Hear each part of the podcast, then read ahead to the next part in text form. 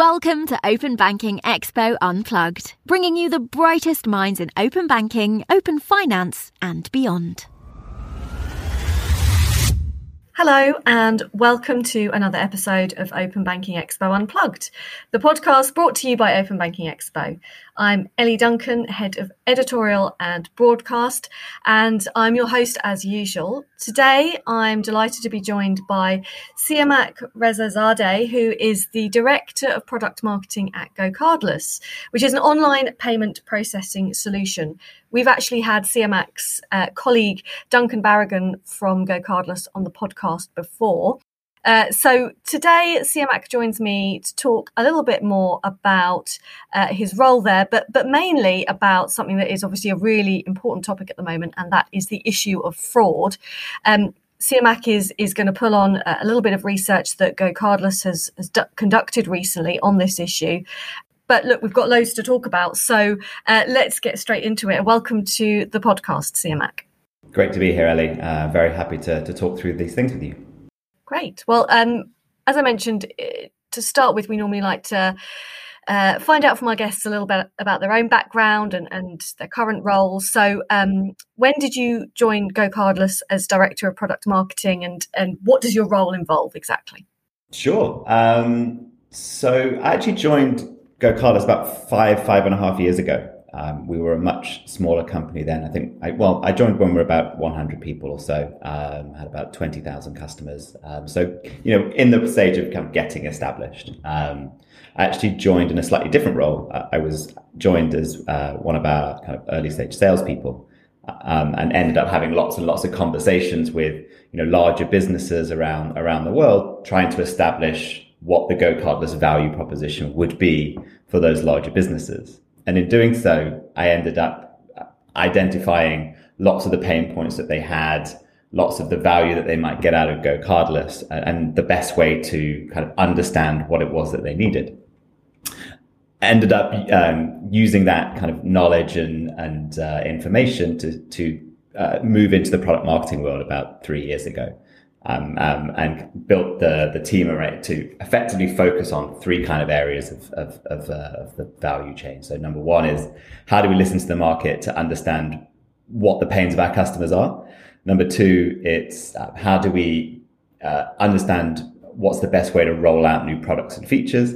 And then number three is how do we help our customers understand what value they're getting out of GoCardless? And, and in particular, understand what the value is of GoCardless versus some of the other ways that they might choose to, to collect their payments. So uh, that's kind of how, we, how, how I think about product marketing uh, at GoCardless. Uh, and yeah, it's been a, a, an awesome ride over the last over the last five years or so. Uh, and the next, you know, super really looking forward to the next three four years as well. Great to hear. What was your experience in payments then before joining GoCardless? So it, I spent about seven years before GoCardless uh, working at a mobile payments and mobile messaging company. Um, so not directly in the same payment space as, as GoCardless, but definitely in that kind of alternative payment space, right? So think about um, how do you collect payment or how do you pay for something with your mobile phone, right? So how do you use your mobile phone bill as, a, as an instrument to, to actually pay, which is you know, hugely popular in, in countries around the world. Um, and, and, you know, is popular still in the, in the UK and in certain, certain industries and certain places as well. Um, so that was kind of my kind of first exposure to, to payments. That was kind of back in 2008 to 2015 sort of period. Um, and, you know, I learned an incredible amount about what people really care about when it comes to payments, what you know payers care about, what consumers care about, what, what businesses care about, but also kind of what some of the some of the limitations of payment systems were, right? So um, how long it might take to get paid, or um, how how how kind of uncertain some payments were, right? So you might think you've been paid, but then but then somehow down the line that's undone in some way through some technical process or what the risks of fraud were and chargebacks were and so on. So that was kind of my first experience and, and working in a, you know, a very different kind of payment space. Um, you get a lot of exposure to the intricacies because you're really trying to focus on, you know, marginal improvements or, or larger improvements in, in certain areas. Well, I guess then that brings us on nicely to um, our conversation today and and um, and the issue of fraud. Um, perhaps you can start by telling me um, kind of what the size of, of the problem is here in, in the UK. So we hear, I guess we hear uh, or read rather a lot of headlines about um, consumers that have been the targets of, of, fraud. But I think sometimes it's it's difficult, isn't it, for people to actually understand how big is this issue, who does it affect, and why, kind of thing. Absolutely. So there's, there's, there's first of all, I think the the thing to that we often think about at Go Cardless is that there are lots of different types of fraud, right? Uh, and we primarily focus on on on payment fraud. Um, but I think it's important to recognize that even within payment fraud, there's lots of different types of fraud available uh, or, or that happen, right? So we typically bucket that into three different types. And, and the first thing to think about is that there are, yeah, these three different types are, are quite different in terms of um, who might perpetrate them, what the impact might be, and, and how you deal with them. So the first one uh, we think about is what we call uh, is identity fraud, right? So people using stolen or um, incorrect bank details or payment in, payment details to try and buy a service, right? Um, and you know that's kind of easy for people to get their head, heads around, right? Because it's you know that the whole idea of you know oh I've lost my card, so I might use it to buy something is something that that we're all kind of quite aware of, and it's a it's a it's a really big part of fraud. Um, and if but in fact that you know lots of people don't still don't always realize quite how big and quite how important that that, that area could be, or, or quite how easy it is to use stolen payment instruments to, to buy things, right? So I always think back, I think it was back in like 2008, 2009, uh, which is a long time ago now.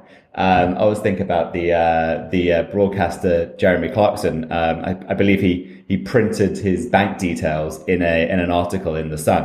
Um, and basically saying like this whole, um, uh, uproar or furore around, um, you know, fraud is, is a nonsense. You know, people can't do anything with bank details. Here, here's mine. See if you can do something with them.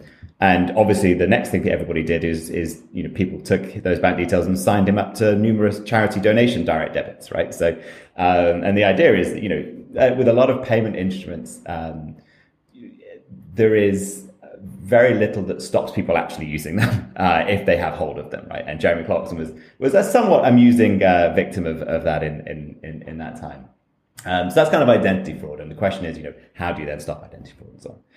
The the second area is um, is what we think of as kind of being no intent to pay fraud, right? So um, you might be using perfectly legitimate bank details or card details to pay for something, but you know that that account has no money in it, and you've got no in, you've got no um, no uh, intent to actually use them to, to to pay for the pay for something legitimately. Um, so, as an example, you might have a card that's attached to you know a, a, bank account that you just really use for top ups and so on. Um, and you know you know there's no money in it you can use that card to sign up for a subscription service. No one checks whether you've actually got any money in it. And you know when the first payment is attempted to be collected uh, you know let's say a couple of weeks down the line um, there's no there's no money in the account and you've got free access to something for, for a couple of weeks. Uh, and the third area is we think about is kind of being chargeback fraud, right? So these are legitimate people buying your service paying for your service, but then charging it back. Um, and you know, there's a very again very different type of fraud. So across the different types of fraud, we've got very different types of people. You know, maybe in the first first set you've got um, you know bad actors who are using stolen information. In the last one, you've got you know people who are, look like legitimate customers, but after they've consumed your service, after they've even paid for it, they kind of you know fraudulently charge it back. Um, and so you can think about like even within those three, you've got very different kind of dynamics and very different sizes. And typically, when we look at the companies that we work with, um, or in fact, you know, we, we do a lot of research talking to customers that customers that we work with, you know, customers, people that we don't work with, and we typically see, and just to kind of give you the scale of the problem, about about one and a half percent of their overall revenue um, is lost to fraud, um, and that's fraud, but that's fraud that they genuinely know about, things that they identify as definitely being fraud, about one and a half percent of their total revenue is, is lost to fraud. And obviously, you know, some industries it's slightly higher, some industries industries it's slightly lower. Um, but then if you think of, if you can kind of dig under the under the hood a, little bit more, um, when you take into account fraud that they don't quite understand, um, or fraud that they don't they don't see as being fraud right now, but um, is actually fraud, um, and then if you take into account all of their costs that they spend actually dealing with fraud, that number kind of gets much, much closer to you know five or six percent, right? So if you think about that, even on its own, uh, one and a half percent is what they recognise when when the total cost of fraud is taken into account. It's much closer to five percent, which is obviously you know significant part of, you know company revenue, um, and and it's it's it's a, yeah it's a it's a big problem and you know businesses recognize that it's a big problem as well um, you know so we talk to you know businesses all the time like i said and something like well well over half i think it's about 54% of merchants actually feel that fraud is a top threat to their business um, right. So if you think about all the things that they're focusing on, typically um, fraud is in the top three, if not the top one um, thing that they're that, that, they're thinking about when it comes to collecting their revenue. And yet only about a uh, and yet and about a third have nothing in place to even think about how do we stop fraud or, or deal with fraud in something in some way. So recognizing recognizing that, it's costing them money, recognizing that it's a threat, and then you get a third kind of just kind of don't even know where to start dealing with it, uh, which I always think is, is a super interesting um, place to be in. Yeah, uh, that's uh, that's some interesting stats there, and I think it, it really paints a picture of of not only the scale of the issue, but I guess um, how um, businesses and, and, merchants are kind of um, prioritizing it, or indeed not prioritizing it. So I know that that Go Cardless recently conducted some some research on on fraud. Um, I guess some of that is, is what you were you were mentioning there. Were there any kind of findings from that that either were a surprise or or that um, made you think that perhaps this is an issue that isn't being taken as seriously as, as it needs to be? Maybe. So I think the the, the to answer maybe your your latter question first in terms of things not being taken seriously, I think you know I, I think people do take it seriously in the sense that, as I said, you know, more than half of businesses recognize it as a threat. Um, but I think the bit that was surprising for me is that you know uh, a third don't actually have anything in place to deal with it. That's not doesn't mean that they don't have anything in place. Uh, it's not just that they don't have you know systems or tools to stop fraud, but just have nothing in place to deal with even the outcomes of fraud. So I think that was the the first bit that surprised me. Um, the second thing that you know I think really did surprise me as well is the, the the degree to which businesses are willing to accept a drop in their kind of conversion rate or their ability to acquire customers in order to prevent fraud. Um, so I think we saw something like an eight or nine percent um, drop in kind of conversion rates at checkout is something that businesses are willing to take in order to you know ensure that they, they, reduce their fraud, which I think is quite surprising uh, because typically um, you know you might think well if your you know if your kind of costs uh, if you know your upside revenue out, outweighs the costs then then you know why not just go for it and accept a certain amount of fraud? But I think that um, more and more merchants are starting to see actually I'll take a drop in conversion if it means I'm, I don't have to deal with that you know five six percent overall loss in revenue as a result of dealing with fraud, which I think is encouraging, um, and uh, I think I think is a, it shows that people are willing to accept um, or, are, are willing to take it seriously. Yeah, and I guess uh, as you mentioned there, you kind of pointed out the fact that I guess there are a couple of ways of, of addressing fraud. One is is a is to have kind of more reactive systems in place that that deal with fraud when it does happen, and then I guess there's also the solutions that are a bit more proactive that try to prevent instances of fraud in the first place. So, can you explain a bit more about how those two fit together? Because presumably, most merchants and, and businesses would be wise to have kind of both types of systems in, in, in place, right? Yeah, I, I, think so. I think I think you you do need both, um, and and ultimately, the how successful you are is always going to be a kind of a, a trade off between both your ability to proactively um, prevent fraud your willingness to accept risk of fraudulent payers coming into your into your business or into your service um, and then your ability to kind of deal with those things uh, after the fact right? Um, and they're all very very interconnected. Um, and a lot of it depends on your on your risk appetite right? So you think about some of those kind of pre proactive me- measures um, you know there's there's a lot there's lots of things you can do to kind of reduce fraud really proactively. Um, as an example right if you have a if you have an online checkout and you're you know you're, you're, you're kind of asking people to either sign up to your service online or buy things online you could pretty much reduce fraud to zero if what you did is at checkout you said okay you know put in your credit card details. Okay that's brilliant. Um, now you know drive over to the ceo's house show them your passport in person with your card and and you know a latest utility bill with your home address on it um, we, we could check it all manually. We tick all the tick everything off, and then you could go back, drive home, and click you know continue on on the website. You, I, you fraud there would drop to you know pretty pretty astronomically low levels, right? But at the same time, um, your conversion rate would also tank entirely, right? So the um, on the proactive measures, the the job is to try and find a, an, a suitable way of of, of um, enabling people to verify ownership of their bank account or of their card details or of the wallet that they're using in such a way that it doesn't completely turn people off from going through the service, right? So uh, this is where you know these proactive measures have some you know really really interesting ways of of, for example, using open banking to, you know, you put in your bank details, you then kind of verify ownership of those bank accounts, of that bank account via open banking. You know, you kind of put, you know, use your fingerprint verification to authorize on your mobile app, for example, uh, and that authorizes that you, you own those bank details. You know, that's a, that's a great way of, it's a great proactive mechanism to demonstrate that you clearly own the account that you're saying you own.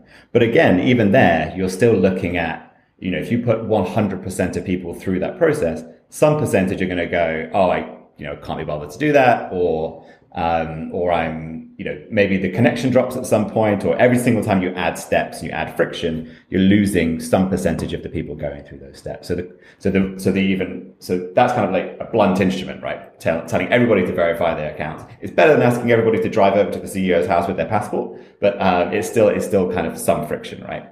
Um, so the next level of kind of proactive measures is okay. Well, how do you figure out who to apply those measures to. Uh, and can you say, I'm only going to ask people who I think might be risky to verify that they that they own those payment details, for example. So, um, you know, instead of asking 100% of people to do that, maybe it's only 20% of people, 30% of people, because there's some signal in how they've kind of got to your website, for example, that shows not that they're definitely fraudulent, but that they might be fraudulent. Um, and that then the question then becomes, um, how do you, what's your risk appetite to say, right, I think I'm uh, I, I want to put 20% of people through or 30% of people or 5% of people. And, you know, if you put 5% of people through, you, you're probably going to miss more than if you put 30% of people through, for example.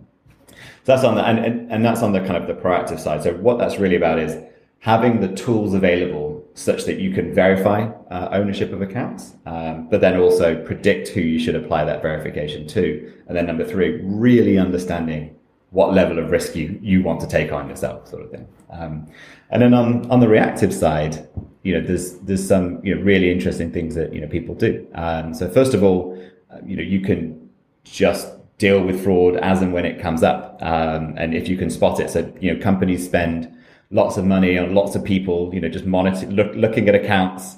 Um, looking at chargebacks that they get and seeing if they can, you know, seeing if they're legitimate chargebacks, for example, monitoring and making sure that you know, if payment, if a payment isn't coming out of an account, why is it not coming out of that account? Should we be, should we continue the service? You know, you can throw people at this problem, um, but all of a sudden that quickly stacks up and becomes very, very, very expensive, um, and actually quite ineffective because um, you know humans are quite are often you know good at pattern matching in some states, in, in, in some examples, but not not as good as um, as you know many tools are at doing that as well. Um, and so you know, there's what what's starting to come out now is kind of more reactive tools that continue to monitor who's using your account, um, what bank details are using your account. Are they are there multiple bank details on different accounts? Is the same bank detail or the same kind of card detail on you know five or six different accounts registered to 15 or 20 different houses um, or, or, or, addresses and you, you start to kind of pattern match and and, uh, and look at uh, look at fraud at that point as well. So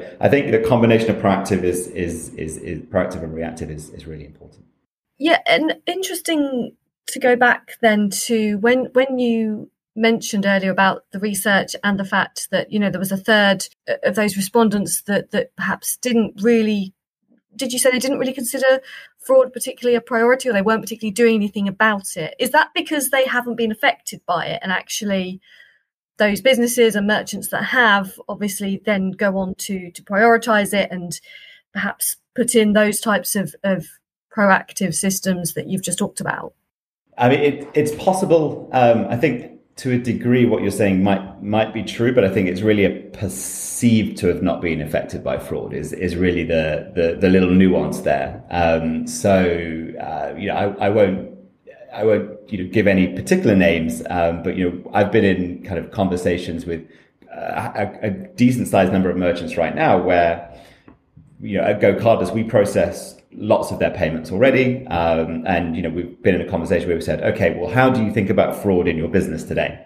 Um, and, you know, they might say, well, we don't really, we don't really suffer from any fraud. Um, and then, you know, we've, you know, run their numbers through our kind of machine learning algorithms that predict if there's any fraud and shown them like, well, no, that's fraudulent, that's fraudulent, that's fraudulent.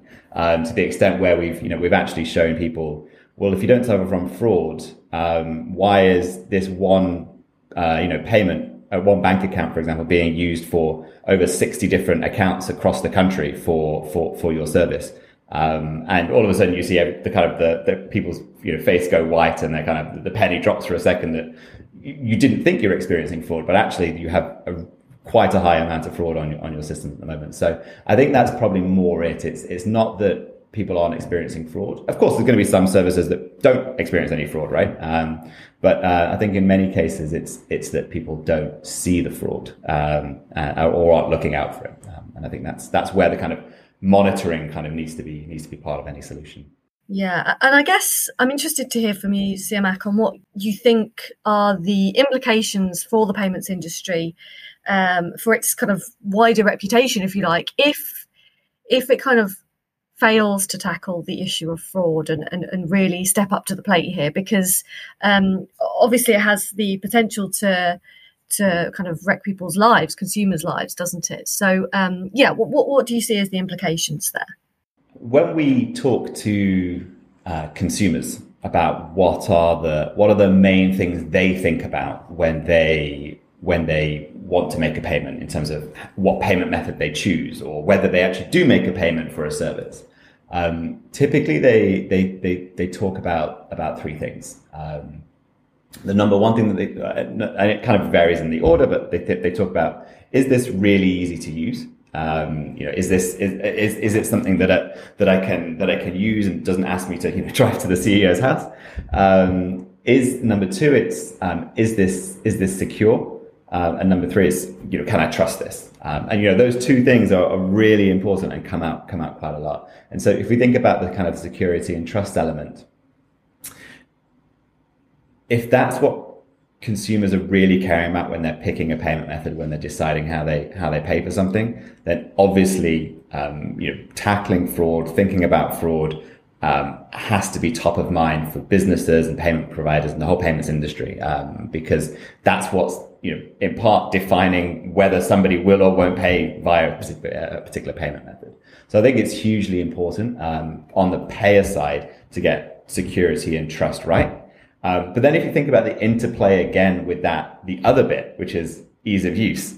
Um, so if payers, if payers are kind of prioritizing both security and ease of use, you have to get that balance of uh, balance right between adding friction to, to lower the probability of fraud, but also making sure that it's not so extreme that no one can ever use your, your use your service or payment method. So that interplay between those two things is super important. So I think that ultimately in order the implications for the payments industry and in the in, and you know frankly you know, payments is the lifeblood of business right um, so ultimately the it's the implications for commerce is is that interplay between ease of use making it really magical for people to make payments uh, and buy your service and security. And you have to get both of those things right. And if you don't get them right um, you know people will will leave in droves basically. Yeah well um there's a lot to think about there, and and um, and obviously some some positives uh, that came out of your research, and and you know what, what you've been talking about that the businesses are implementing um, some of these kind of uh, proactive and reactive solutions. Um, what do you see? I mean, it's sort of if I were to ask you in five years' time, will will fraud still be an issue then? Will it just have um, uh, kind of morphed and, and developed into uh, kind of new and different types of fraud?